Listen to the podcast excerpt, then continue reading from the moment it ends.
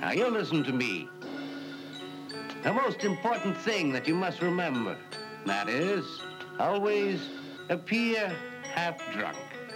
You foamers think you look helpless. You understand that? Yes, teacher.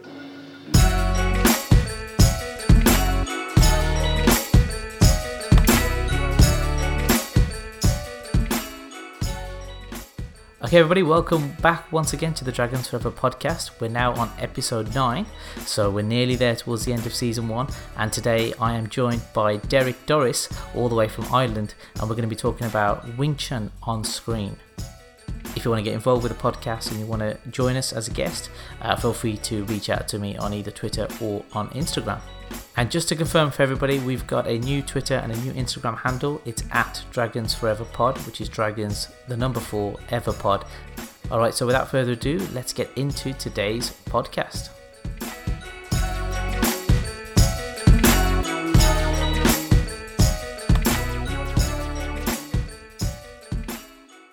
Hi, Derek. Welcome to the Dragons Forever podcast.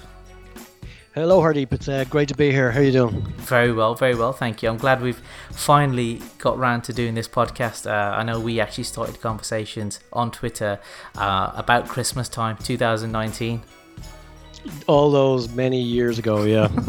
it's mad just trying to get people together during um, these very strange and weird times. So it's uh, wonderful to have you on the podcast finally. Why don't you give us a bit of a summary about what we're going to be talking about today?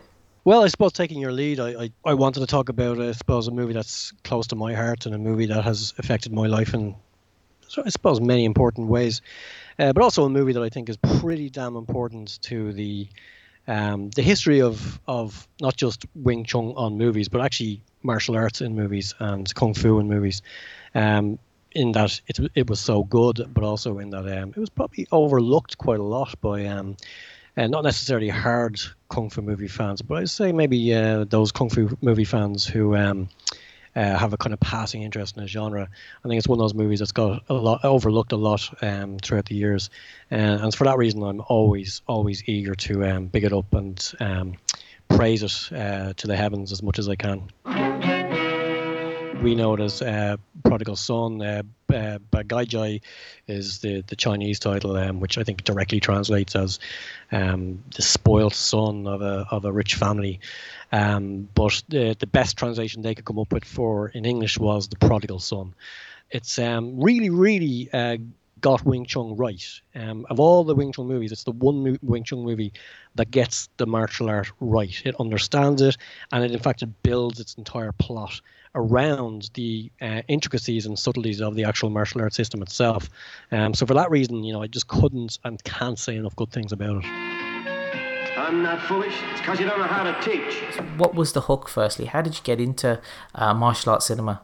Wow. Uh, well, I'm 42 now, so we're going back to early 90s um, to when I was a teenager. Um, and this would have been probably. Oh, you know, I, I wouldn't be a good, if I was to guess, I'd say around 90, anywhere between 92 and 94. Um, but I don't know if you remember, um, Channel 4 used to do um, a series, a couple of seasons every year. They do a couple of martial art related seasons. One year they did, and I always, I always know that martial art aficionados and martial art movie aficionados will know this season because it seems to be a sort of you know keystone moment in a lot of our lives. But one year they did a Hong Kong Chinese ghost story season, yeah, I uh, remember. and I I think they were on like Friday nights or Saturday nights or something. But I remember coming home and I used to race home to you know turn them on, and you know this is the pre DVD market days. It's uh-huh. the pre it, you know VHS was around, but there wasn't there was never much of a VHS market, and you certainly wouldn't get unusual films on VHS. Um, so you really were limited to what the TV presented uh, you with, and all of a sudden Channel Four was you know unloading on you these you know, really brilliant, really unusual, really sort of esoteric films from um, the 1970s and 1980s, uh, and we were getting to see unusual films for the first time. And I was always into movies, and I still am into movies in a big way, even beyond kung fu movies. Um, and I actually didn't know. I just saw Chinese Ghost Story season. I didn't have any idea that they were going to be martial art related. Uh, I turned them on because I just I was interested in you know uh, I've always been interested in Asian culture and I wanted to see you know some something I'd never seen before. And all of a sudden I was you know confronted with these incredible incredibly choreographed fight scenes exploding from the TV screens um, before my eyes, you know, night after night, week after week, as, as they were going through the various different films. Um, and the films in particular that caught my attention were the old classic Zu Warriors from, I think it was 84 that was originally released um, with Yuen Biao, who we're going to talk a, a lot about um, tonight. And um, the second film that really caught my attention was uh, Mr. Vampire, which again, um, you know, stars uh, uh, uh, one of the, the great uh, Hong Kong cinema actors, um, who we're, going to talk a lot about tonight again because he's in The Prodigal Son, is of course um, Lam Ching Ying, who is pretty much my favorite martial art movie star ever. Um, and these were the two fil- first films that really hooked me into um, the genre of martial arts. Even like I had seen Enter the Dragon, I had seen um, uh, you know a lot of the, the the classic classic sort of Bruce Lee movies, but these were the movies that really um, got hold of me somehow and um, made me realize okay, there's something really appealing to them. Um, to me about these particular movies more so than maybe the Americanized or the made for America movies that um, maybe Bruce Lee was um, perfecting um, uh, uh, during the, the, the, the 70s. Um, so, yeah, I suppose if I was to say, if it was to name two films, I'd say Zu Warriors and Mr. Vampire would probably be the those two films.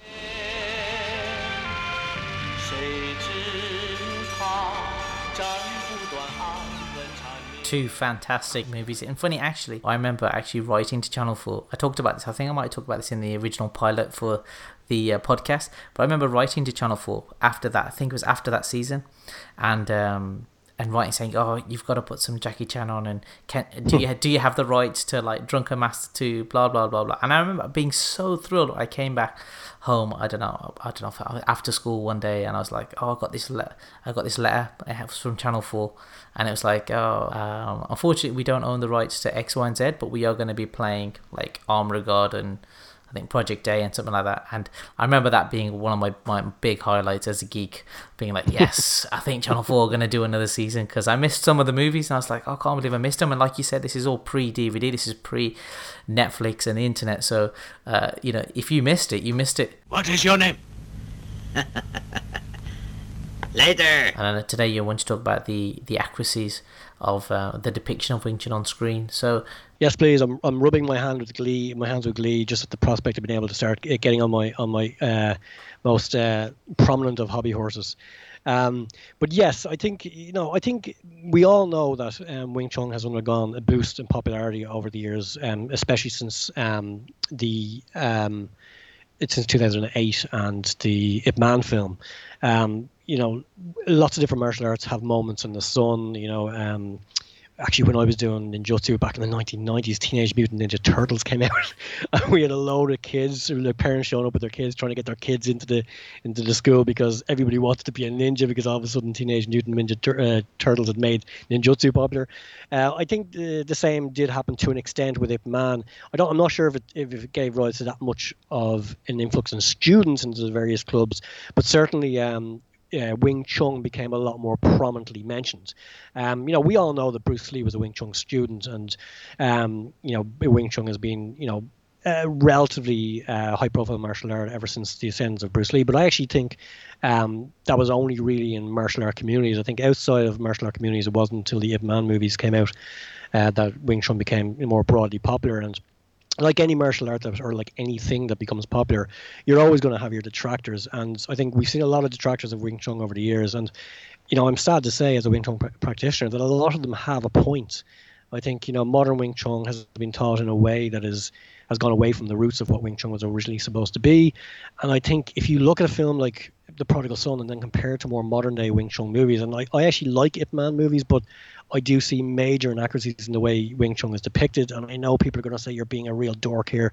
It doesn't matter about how it's been depicted, it's about how you enjoy the film. But as a Wing Chun practitioner, I can't help but look at the way Donnie Yen fights in, in the Ip Man movies and go, that's not how you apply Wing Chun.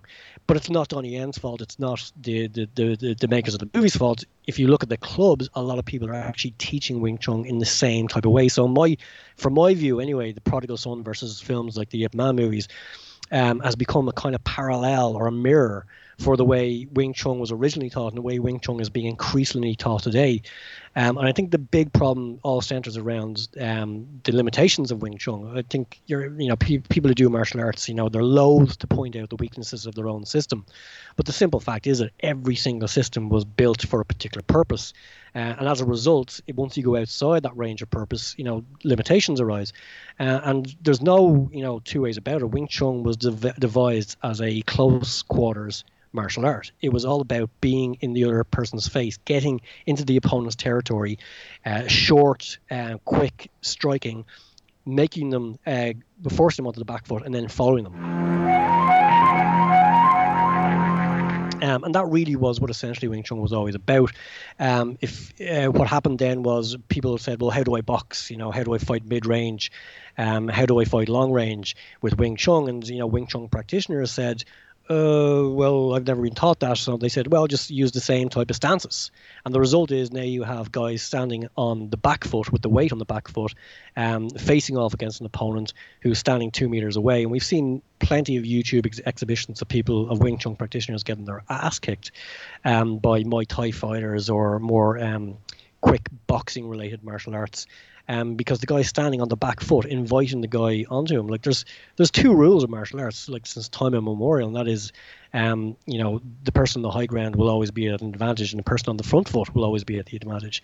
Um, and in Wing Chun, we do step on the back foot, but only when you're in close contact with the other person so the person can't grab you and swing you left and right you've got the actual the weight in your back foot which gives you a strength to be able to resist those those close quarters grappling attempts but as soon as there's a disconnect as soon as there's a distance between you and your opponent um, you get off that back foot and you get onto that front foot like every other martial art discipline does. You know, if you said to a boxer, um, you know, you, you know, fight off the back foot, they'll look at you as if you have two heads.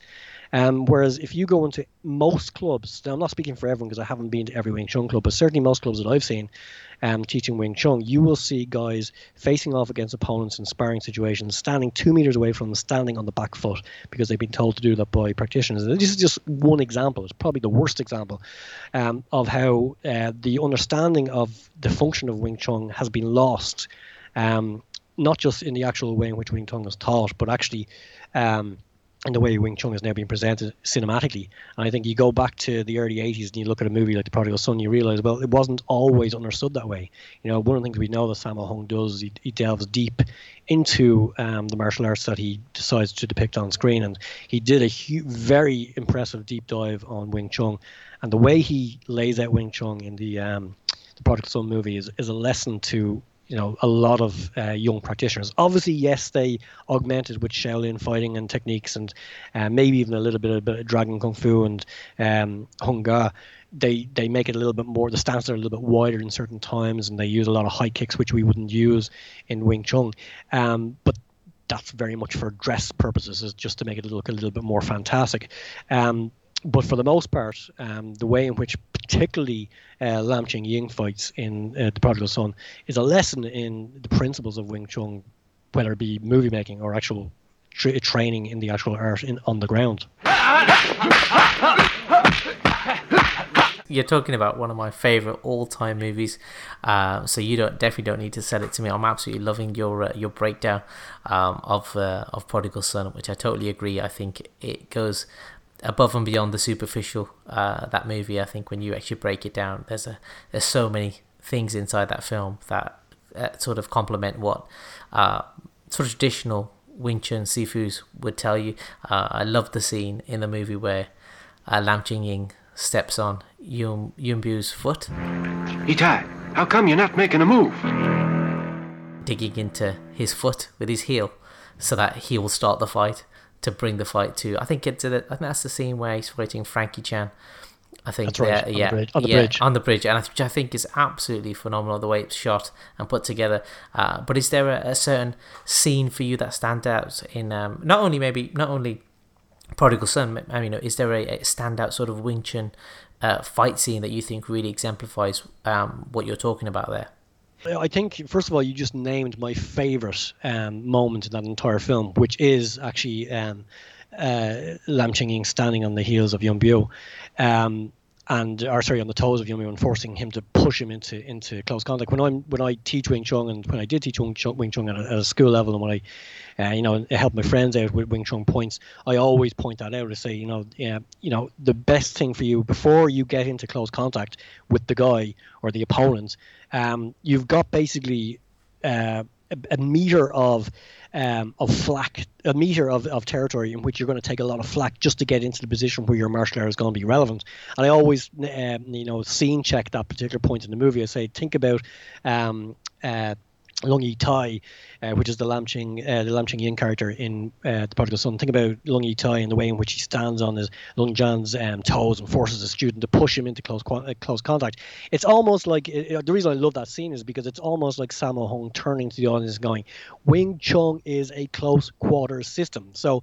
Uh, Lung Yi Tai knew that if he was going to fight this prince, who's uh, an, a proponent of the, the, the Dragon Style Kung Fu, I think Northern Dragon Style Kung Fu, he knew he was going to have to get in close and avoid those wide ranging blows that medi- medium range boxing martial arts are so good at. And we've seen on YouTube plenty of times. We see Wing Chun practitioners move in, um, trying to move in with their, their kind of little weird back foot shuffle, trying to get into close contact and just get their head pummeled off them because, you know, boxers will just pick them off.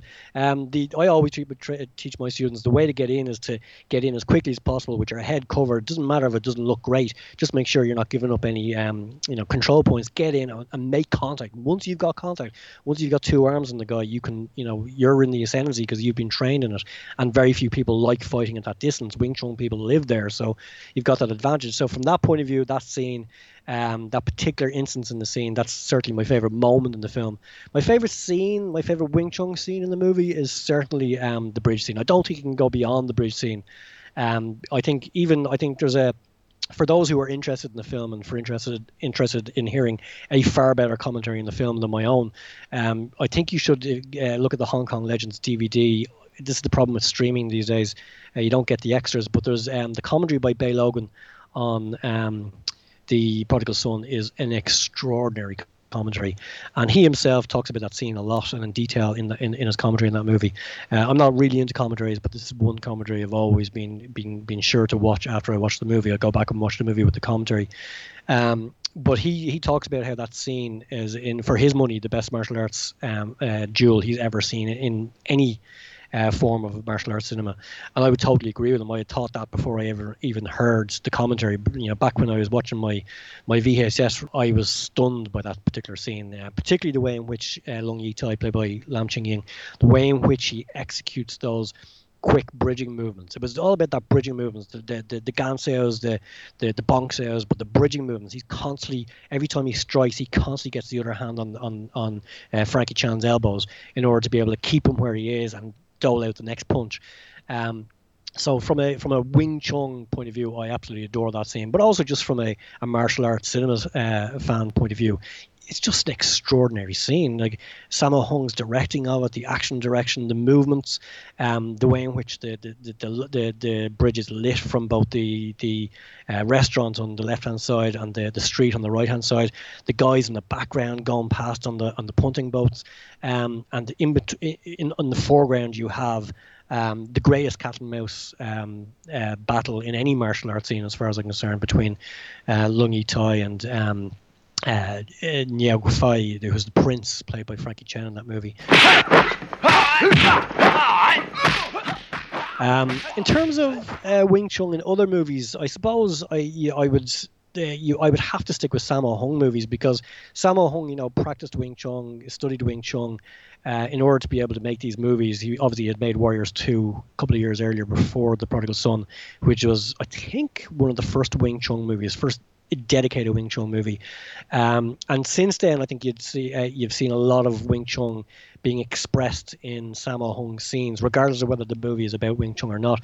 Uh, we talked about Knockabout earlier on, actually ourselves. Um, the end of Knockabout, the final scene in Knockabout, um, that that hilarious um, the two monkey scene. The way he goes up against in the, the initial uh, sequence of movements he uses against um, the protagonist in that particular scene is pure Wing Chun. If you just watch the Bong Sao movements, if you watch the actual trapping movements, the actual the Fook bridging bridging ver- slash trap, uh, and the quick strikes, um, there's about 30 or 40 seconds of pure Wing Chun there. And again, whenever I'm watching that movie, I absolutely revel in that moment.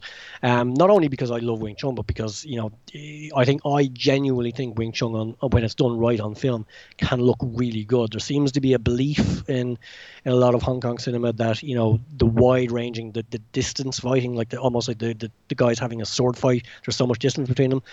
Um, that they would be the, the, the more impressive fight scenes. But I think if you get guys, two guys together in a gritty brawl, add in a couple of blanc sales, a couple of Fook sales, and you're going to improve the quality of that fight uh, no end.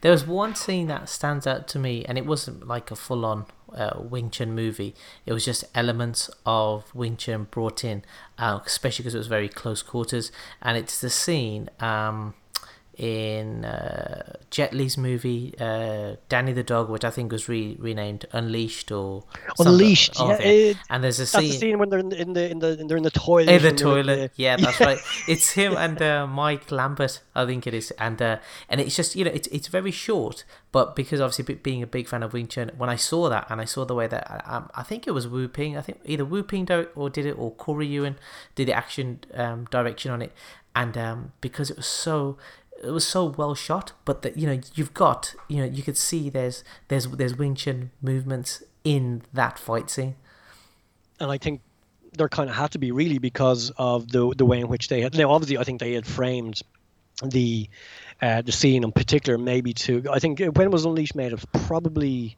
Oh, it's got to be early 2000s or sometime. Is there was it early 2000s? So it was pre it was pre Ip Man. Okay, well fair. Oh play yeah, I'm pretty I, certain it was I, pre Ip I Man. was Yeah. I was think, I was thinking maybe they were doing it. In, yeah, it would have been of course. Yeah, so they, I was thinking maybe they were doing reaction to the, the, the popularity of Wing Chun. So they weren't. They were just bringing it in. So maybe they they had the idea of fighting in close quarters, or they had the idea of fighting in this particular set, and they needed a martial art to actually suit that. And of course, you know, Wing Chun is going Yeah, to be the martial sure. art that suits that type of fighting. Um, but you're absolutely right. Jet Li is a great example, and you know, Jet Li is a great practitioner, and you know, these guys are brilliant at looking at martial arts, even if they haven't practiced them, studied them themselves, at just taking little bits, and they understand the principles of martial arts in general, so they understand how to, you know, apply these movements. And yes, there is some wonderful use of the elbow, close quarter control, and striking of the elbow in that scene. So yeah, you're absolutely right. I'd forgotten about that actually, but yeah, you're right. Unleashed, uh, there's a lovely little Wing Chun cameo there. I remember you saying you wanted to talk about acrobatics versus martial arts training. What did you want to talk about there? Well, I think I just think in uh, this is again now. Look, you're going to be you're going to have two divisions here in, in, in many regards in terms of the people who listen to your podcast. So I think it's like it's almost like those new Star Wars movies. You know, people who are born in a particular area they kind of gravitate towards the movies that were that were made for them. You know, like For I think sure, if you're sure. if you're you're born in the 80s or you're watching movies in the 80s, you know, the Star Wars of the original 80s are always going to be the ones that you love and the other ones are going to be crap. And I think a lot of people maybe in the martial arts circle seem to have a similar type of, you know, and it's, that's just human beings and it's just, you know, likes and dislikes and where, you know, movies are made for modern audiences. They're not really made for, uh, I don't know how old you are, Hardy, but they're certainly not made for me anymore because they're um, being made for, you know, kids and 14 year olds up today. Um, but I do, I do think if you look at the difference between modern Hong Kong, uh, not even modern, but even like the Jet Li movies of the early uh, 2000s, um, and the movies of the 80s and 70s, um, coming from um, uh, Shaw Brothers and Golden Harvest in particular, um, there was a massive difference in the in the way in which martial arts have been depicted on screen, simply because the practitioners, the actors, um, were trained very differently. And I think the, I think I think Prodigal Son's a very good example, but not just the Prodigal Son. Uh, you know, a lot of the the um, the old movies uh, from Golden Harvest and Sammo Hung, like uh, Knockabout, or even Mr. Vampire, those movies, um, you know, star uh, martial art practitioners who were actually were trained as opera singers. Now we're talking about Chinese opera as opposed to what you know Western people might think of when they think of opera. Uh, and Chinese opera, of course, is a you know a hugely acrobatic, hugely and distinctly melodic um, art form that I'm not sure many many Western Western audiences would have uh, experience with. Um, but the acrobats and the acrobatics involved and the the coordination of the very subtly complex dance moves that these guys were trained in. Um, it really did lead to, um, as far as I'm concerned, the best generation of movie kung fu um, that we'd ever seen because these guys were coming out of the opera theater, uh, trained opera um, performers at a time in the early 70s when opera, Chinese opera, was on the on the waning, I suppose, as a, as a popular um, uh, pastime, and as a result, they needed jobs, so they flooded into the Chinese um, action movie market and ended up doing Hong Kong movies. Um, but these guys understood movement, and you know I'm a psychologist myself. I've I've studied the psychology of motion, the psychology of action a lot because I'm naturally interested in this type of stuff. And you know I often uh, remarked that you know dancers have probably the most sophisticated dancers of any ilk have the most sophisticated understanding of movements. Um, uh, uh, out there than perhaps any other practitioner of any other art form, which is why I always love watching dancers on movies. Uh, and this doesn't just apply to Chinese movies. I think if you look at American movies, you know, if you look at American movies that involve sports or athletics or fighting, um, the the dance trained actors, like for example. Um, Wesley Snipes. We often talk. I, don't know if Wesley Snipes. I don't. As I said, a lot of my mates aren't really particularly into uh, martial arts cinema. But Wesley Snipes, as far as I'm concerned, is one of the best American uh, martial art movie practitioners that we've ever seen. Um, and he started as a dancer. Um, uh, Patrick Swayze in Roadhouse, you know, like you'd laugh because you say Patrick Swayze isn't a martial artist. He didn't even study martial arts, but he was a dancer. Um, all these guys came from a discipline where they were. Um, Cuba Gooding Jr. is another actor. If you ever watch him on screen, there's an old movie called Gladiator, 1993 boxing movie. You watch the way he moves on screen, moves in relation to the camera. He just had a better understanding of where the camera was and how to how his movements would look best on that camera. Uh, and I think the Chinese opera performers had that. They understood that. They understood moving in relation to a fixed point, i.e., the audience or the camera. And they understood how to make their movements look clearer and more sophisticated to that fixed point. Um, and I think if you watch the way in which the the Chinese opera practitioners work in the Chinese Hong Kong movies, particularly in The Prodigal Son, and particularly um, with Lam Ching Ying, who is probably the most steeped opera performer of all the martial art actors. Um, I think it's it's hard to sort of argue against that. Now I'm sure people will, and I've no problem if people argue against that. Everybody's entitled to their own their own opinion, but I think it comes down down to the amount of movements that a person can remember and perform with fluidity in any given shot. And I, I, used to I did this as a as a as an interesting exercise. I used to count the amount of um, movements, uh, single movements, uh, sort of, whether they be joined in, in fluid transition. Uh, or whether it be a stop-start motion uh, that Lam Ching Ying would would uh, execute in any given shot, and it usually uh, worked out between 18 and 20 in in the more uh, action oriented scenes like the the burning of the of the um, the opera uh, troupe. Uh, I think it was up to about 30 movements per shot that Lam Ching Ying was was executing in any given shot. Uh, and then if you go back and you look at maybe Jet Li movies of the early 2000s, you'll watch maybe about uh, between um, eight and uh, a dozen movements per shot. Um, and then if you go to the American martial artists like the Wesley Snipes, or well, no, actually Snipes did a, a, a little bit more. Snipes actually pushed the limit. But if you look at the likes of Steven Seagal, who I enjoy, I like Steven Seagal movies, or John Claude Van Damme. Again, I like John Claude Van Damme movies. You're you'd be hard pushed to see or to find a shot with more than uh, five or six movements in it. Um, and I think it's the amount of movements. I think if you look at the opera performers, they had no problem memorizing these really complicated, um, choreographed uh, sequences of movements. And then when it came to actually, you know, uh, applying that to martial arts, I always felt it just looked a lot more fluid uh, and a lot more impressive and awe-inspiring than maybe um, uh, actors who weren't trained in dancing. And I just think it's a real shame that we've lost that. Um, the, the, the actors of the modern era, you know, Chinese opera died away. Really, it's still there. Like obviously, it's still in China, but it, it's not as prominent as it was. Uh, the people who are now becoming Hong Kong action movie stars are no longer being trained in Chinese opera, uh, certainly not to the same extent. And as a result, we just have a different type of uh, movie kung fu than we used to have in the 80s and 90s. No, I don't think if I don't know if anyone else noticed this, um, but it's something that I've always noticed and I've always lamented.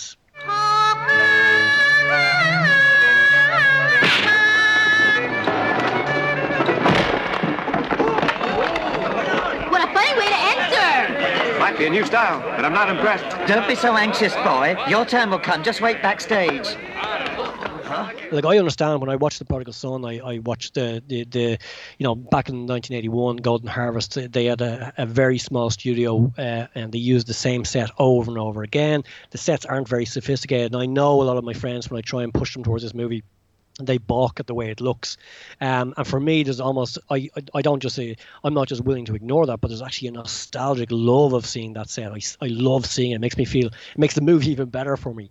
Uh, and yeah, so for that reason, we always have to bear in mind that you know movies are made for different generations. But I do think I do think that if you just go back to those movies from the 80s, the 70s, the 80s, and the 90s, and if you look at the the martial art, the, the fight sequences, the, the the speed and ferocity of the exchanges and the accuracy of the exchanges. I don't think it's ever been replicated. I don't think we will see anything as quick and as powerful and as fast and as accurate and, exact. Um, uh, not unless you know the actors who are uh, going to uh, who are becoming the new modern Hong Kong movie stars or kung fu movie stars, not unless they actually go back and do some sort of movement training. It doesn't necessarily have to be uh, dancing, but learning long, complicated sequences of movements and learning how to apply them to a, a fixed point. I think that you know that's something that for our generation anyway, we were spoilt rotten with. Why didn't you attack me? Now remember, expect no quarter, and furthermore, give none. Get up. Right. Another part of, of sort of your makeup, uh, Derek, is that you're also a writer and uh, you have written um, or you're working on a, on a trilogy at the moment, aren't you? So tell us a little bit more about that. Yeah, and again, I don't have to jump too far to um, explain why I'm doing it. I suppose it's um, uh, it's I, I've written a couple of wuxia novels um, over the last few years. Um, I've again, I think I mentioned the first uh, film that got me into martial arts cinema was was Zu Warriors, um, followed by Mr. Vampire. Now, Mr. Vampire is a more traditional. The, the fight sequences are a lot more traditional in terms of um, uh, what we what, what we think about when we think about kung fu on screen. Uh, but certainly, Zu Warriors was one of the sort of um, wasn't it was by no means the first uh, wuxia uh, basically uh, high wire or wire fighting movie. Uh, Touch of Zen actually is I think is probably the earliest movie I've come across that um, basically gave us wire fighting or what we classically refer to as wuxia style uh, martial arts.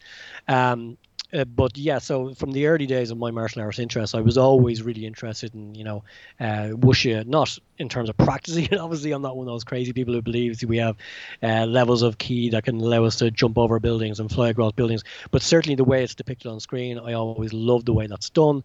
Uh, and that got me very early uh, on into uh, wuxia novels written by, you know, Wu Dang, who wrote Crouching Tiger, Hidden Dragon, but more particularly um, uh, Jin Yong, who passed away recently, you know, generally regarded as the, the sort of the godfather of the, of the um, of the genre. He wrote all the most famous uh, wuxia novels, you know, which have been made and remade into TV series and movies over in China um, ad nauseum since uh, the 1960s onwards, 1950s onwards, even as he, when he was actually writing his serials in his newspaper in Hong Kong which eventually were put together as books.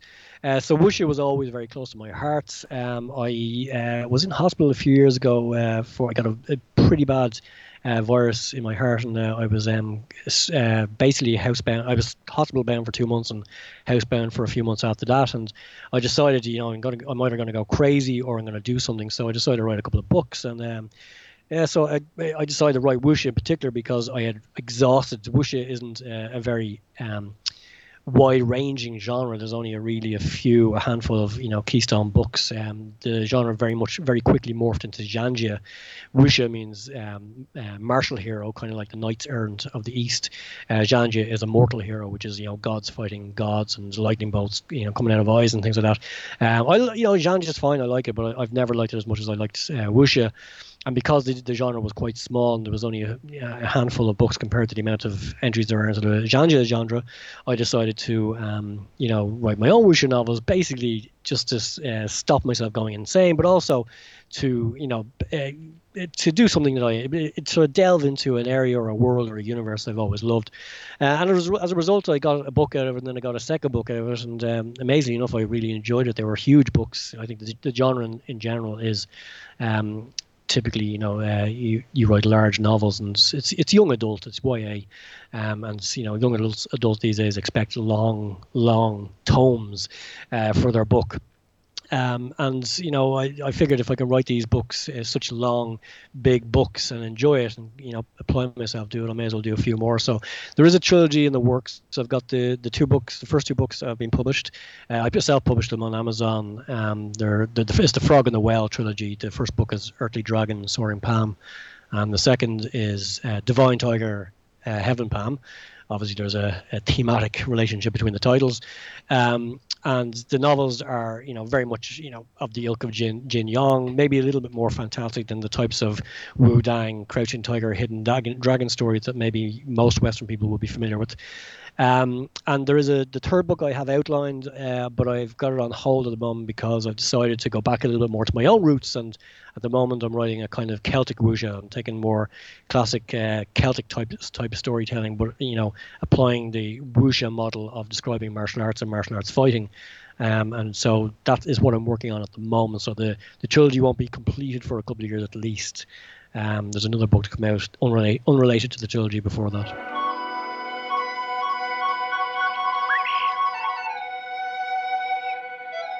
I know people are going to be interested to find out more about that after they've heard this uh, podcast episode. So I'm going to give all your contact details towards the end. But as you mentioned, those books, uh, the ones that have been written, are available on Amazon.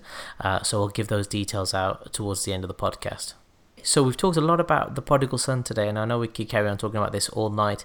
Um, but I've got two questions for you. So there's two things I want to I, I want to do. It's something I started on the previous episode. Uh, two new little things I'm, I'm bringing into the into the podcast. The first one is called Hands Island. This question here for you is if you were stranded on Hands Island and you could only take one movie with you, which you had to watch, that's the only film you've got um, you got to watch it until you're rescued. Uh, what movie would that be? And obviously, it can't be the prodigal son because we've talked about that too much already in this podcast. Um, I would say um, probably a touch of Zen. I think is um, from a you know a Chinese movie point of view. I think uh, I don't think movies get much better than that. I think it's it was the first movie I saw. I saw it as a teenager again. Um, without really knowing what to expect, and was just mesmerized by that. I remember the opening scene uh, it's just basically a long, it's a wide shot of, um, sorry, it's a medium uh, width shot of a cobweb. And the camera just lasts on the cobweb for about two minutes as, as I, I think Dawn was breaking the background. And uh, it's just a film that is, now I have a very scratchy copy of it, so it may not even be Dawn breaking, it just could be just the, the lighting uh, fading in and out. Um, but it's a movie that um, struck me and in many ways, it's a martial arts movie to an extent. It's very early uh, in terms of um, when it was made. I think it was made in the, the, the 70s, so it's a, the early 70s. So it's a very early example of, of uh, martial arts on screen.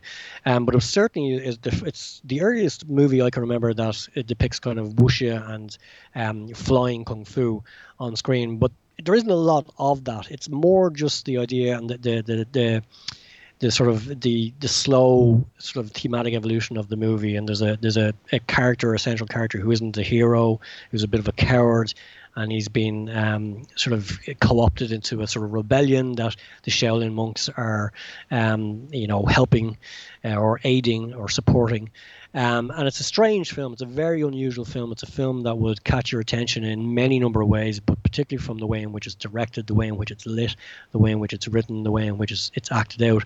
Um, but it's certainly for me anyway. It's um, one of the most remarkable films I've ever seen. And again, as I said, like there's a, like I'm, a, I'm a movie fan in general, um, uh, and not necessarily um, uh, just a kung fu movie fan and uh, the uh, A Touch of Zen is one of the films, one of the few films out of any genre, from any era, from any culture, that really just stopped me dead in my tracks. And it's a movie that I've gone back to. Uh, it's one of the movies I actually stop myself from going back to too often because you know, lot, like many of us, we we we rewatch many of our favorite films to the point of uh, not being able to see them anymore because we kind of get too used to them. So this is one of the few movies that I actually don't allow myself to rewatch uh, too often because I want it to be as fresh and uh, inspiring as it was the first time I saw it. So I suppose if I was uh, and I, if I'm limiting myself to Hong Kong movies, because as I said, my movie taste is quite broad, um, I would probably uh, go with A Touch of Zen.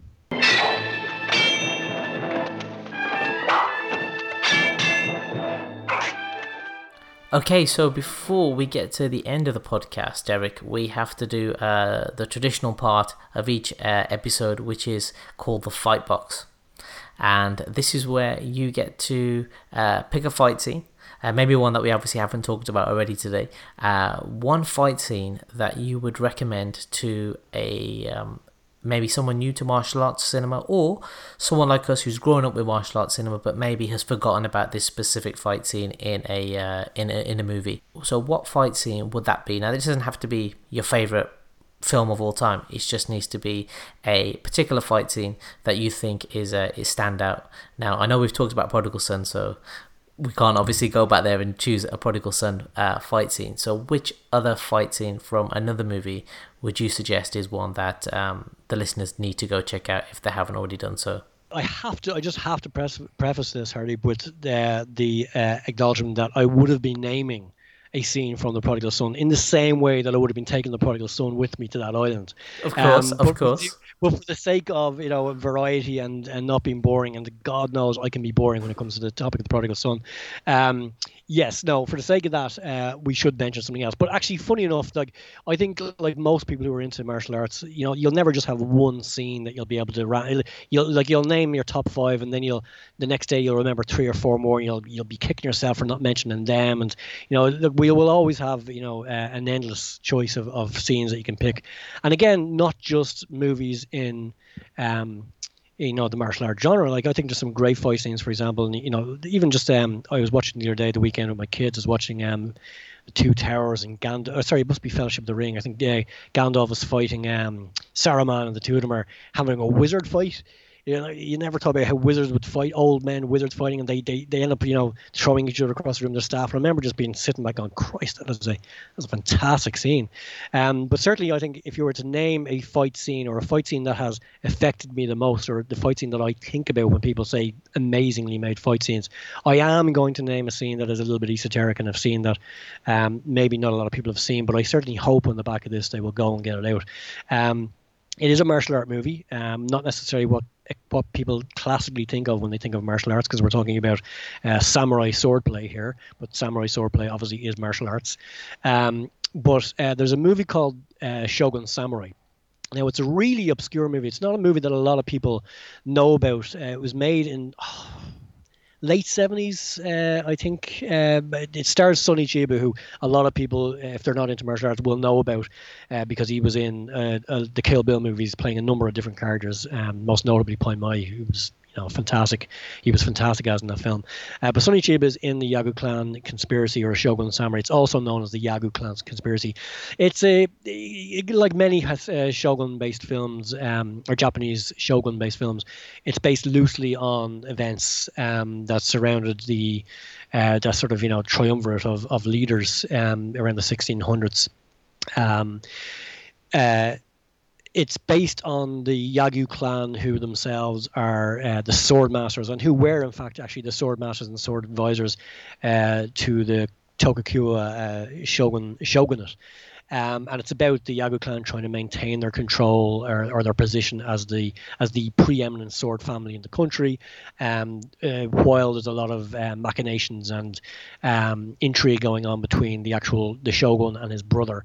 Um, it's a fascinating film. I love the film in many ways, and I love the film for its fascinating plot, and I love the film for the way in which the characters play against each other. Sonny Chiba is brilliant. Um, but in particular, uh, you've got Kinnosuke Nakamura, who plays the Yagyu clan leader, uh, or Yagyu Tajima, who I think is the, the, the character or the real life person who he was actually playing. Um, Sonny Chiba plays his son, the kind of um, more brute, strong samurai, not necessarily as spiritual as his father, but as, spirit, as spiritual as his father is, he's also extremely cunning and a little bit devious, not necessarily the nicest of of main characters, if you will. Um, but anyway, to cut a long story short, short there is a uh, scene in that in the film which the entire movie builds up to, and it builds up to in a brilliant way. Uh, in that you just don't know which way it's going to go. Um, where Yagyu um, Kinnosuke Nakamura is uh, facing off against his um, main enemy, who himself is the leader of a sword clan, and he wants his sword clan to be the preeminent sword clan, and he's backed the other brother.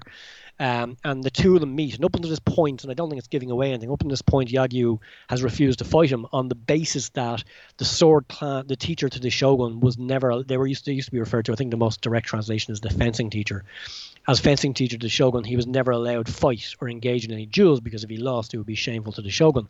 Um, so he has used that as a as a as an excuse throughout the film not to fight his arch nemesis. Uh, and the movie then comes to a crescendo where he ends up being um, forced to fight nemesis, and there is a sequence which lasts maybe only 30 seconds. It's a, it's a fight scene. It's a, a samurai.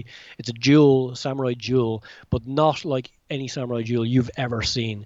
The closest I can think of that will come to would be the end of Sanjuro when Toshiro Mifune um, you know, is is is extraordinary. Again, I'm, I'm, my my close contact leanings are showing he's extraordinarily close to the protagonist. Um, played by Tatsuya Nakadai, um, and he draws a sword really quickly, and you know there's a brief moment of of, of a burst of, of movement, and that's the entire fight scene. This uh, fight scene in Shogun Samurai will be the closest I could come to that uh, in describing it uh, for those who've never seen the film. But I definitely think if you get a chance, uh, Yagyu Clan Conspiracy, or Shogun Samurai, whatever it's, whatever it's called on whatever platform you have, if it's even available, I doubt it's available on any streaming pla- on any of the main streaming platforms. But certainly, it's worth digging out the DVD or the Blu-ray if you can get your hands on it uh, and buying a copy because for me, it's the most explosive, the most arresting um, fight sequence I've ever seen. Like it literally, I sat up when it happened and went, "Oh my god!" and then rewatched it and then made myself not rewatch it for another two years so that it would be just as explosive the next time I watched it. Um, so yeah, that would be my uh, fight scene of choice if you were to force me to go outside the realms of the prodigal son.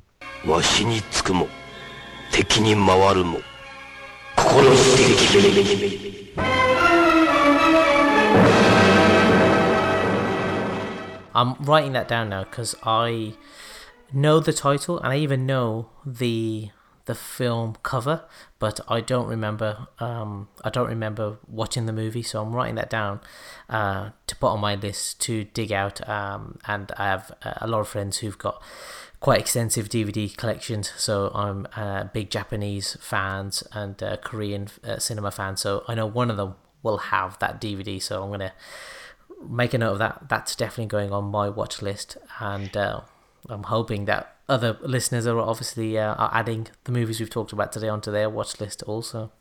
Well, exactly, and that's what I love about these podcasts, and I love about you know when you follow people on Twitter or Facebook. You know, if they're into the movies you're into, they're at some point going to mention movies that you've never heard of, and all of a sudden they're going to open up a whole new avenue of movies that you know is, you know you'll get two or three months uh, of genuine excitement out of, and then you'll get you know years and years of rewatchable uh, are rewatching out of as well. But um, yeah, no, certainly I think the samurai films, especially martial art fans, I think there's there's often a division between what we see as martial art movies and samurai movies, um, and I don't think there should be because the, the, exact same issues are at stake, the exact same uh, ideology and themes are in play. It's all about perfection. It's all about understanding the movement of the body and conquering basically your own inner demons. And you know, cinema is is one big genre as far as I'm concerned. Everybody's learning off each other. They're all saying telling similar stories but just different contexts. And you know i always look i always love to find a martial arts story in a movie that isn't martial arts based uh, or isn't even a martial art movie um, because you know it's an unusual thing to be able to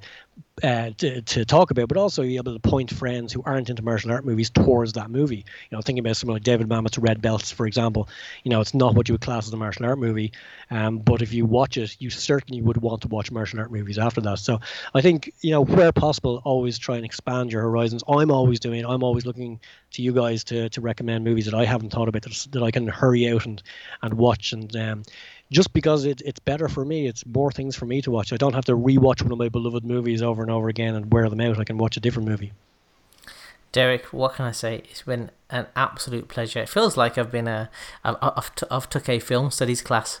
Uh, it was that good. I feel like I'm going to go back and write down to that, and that's a real, real compliment. You know, uh, it's been a fantastic, and this is something that, you know, when when I get guests, I want them to, you know, to to tell me something that I don't know about. Um, not not that I'm, I'm an authority on all things martial arts related. Uh, I'm not like the samurai films. I don't know about at all. So the stuff you're mentioning, I'm already writing a note down, and I'm going to be looking into this. So um, I want to thank you so much for your time today. I've I've, I've learned so much, uh, and I've also had an opportunity to uh, to relive the Prodigal Son, which is one of my absolute favorite films uh, of all time. Um, so before I let you go, I know the listeners are going to be more interested to find out a little bit more about yourself. Uh, can you let us know how can people get in contact with you uh, online? I know you're on Twitter if you got if you if you wish to just maybe let people know how they can get get in contact with you. Yeah, well, I'm on Twitter. I think you said you might post my handle there. It's just it's just my name. That's the great thing about having an unusual surname. You don't um, uh, you don't have to fight for Twitter handle. So it's at Derek Doris uh, is my Twitter handle. I'm on Facebook as well. Again, there's not many of us with the name Derek Doris on Facebook. There is an American footballer out there. Um, but there's me and him basically, as far as I know. Um, I don't tend to be online as much lately, but I, that's just temporary. It's just I find it a very weird place at the moment. Facebook and Twitter is um, nobody seems to be allowed to disagree with anyone anymore. Um, I do. I have a very limited uh, follow uh, people, a number of people I follow on Twitter. Uh, you are one of them. Um, and I would just like actually to say thank you back to you because you know since following your um, uh, your Twitter feed and indeed your podcast and of course other people like you, um, you know I'm you know as I said I'm learning. You guys know a lot more about Hong Kong movies than I do, and I'm picking up these movies from you guys. I'm watching them off the back of your shows, um, so it goes right back at you. You know, you know, if you if I gave you a bit of an inkling to watch a samurai movie, brilliant, and I hope it becomes your next passion because it'll be a rewarding one. Um, but it's you know, it's no more than you guys have done for me in terms of uh, the way in which you've talked about, um, so eloquently talked about Hong Kong movies. Um, uh, on your podcast, and indeed just in the in the in the in the natural back and forth on Twitter and so and so. Thank you so much, Derek. So, uh, and also um, in regards to those people who are interested in finding out a little bit more about your books, do you have a website, or, or should they just go find you on on Amazon? Yeah, you'll find my author page on Amazon. Um, and, you know, just as I said, if you're interested in, in wuxia, you know, again, for martial art fans, and it's an interesting thing about martial art fans, you know, they, they, they tend to watch martial art movies but not read martial art fiction, which is an unusual reality. And it probably was true for true of me for years as well. I was certainly watching martial art movies long before I started reading the books. Um, but you know, there's a whole world there to explore, and I'm not just plugging my own books. In fact, I'm not even plugging my own books. Like, go and look at the the the, the Condor trilogy from Jin Yong. Um, you know, this guy is talking about kung fu. He's talking about kung fu fighters. Now, yes, it's extraordinary. It's it's um, fantastic. Um, if you're into more normal kung fu, more uh, sort of grounded. You know, have a look at Wu Dang. He's a good author for that type of thing. Uh, but Gu Long or Jin Yong, um, you know, they're they're magical authors, and they describe martial arts in such a magical way that anyone with a with an inkling in Wing Chun, uh, with an inkling to, towards kung fu or any of the martial arts will be fascinated by it. Um, so just that was just a side issue I wanted to say. Rather than just trying to plug my own book, actually, I'm trying to plug the genre, wuxia in general. It really needs martial art fans to embrace it because it's it's kind of dying.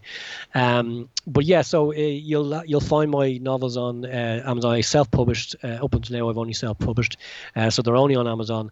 Um, but if you want to keep keep track of any books that I'm releasing or any books I might have in the pipeline, you can keep keep my author page um, handy. Maybe follow it if you're on if you're logged into your Amazon uh, app. Uh, you can you can follow my author page from there.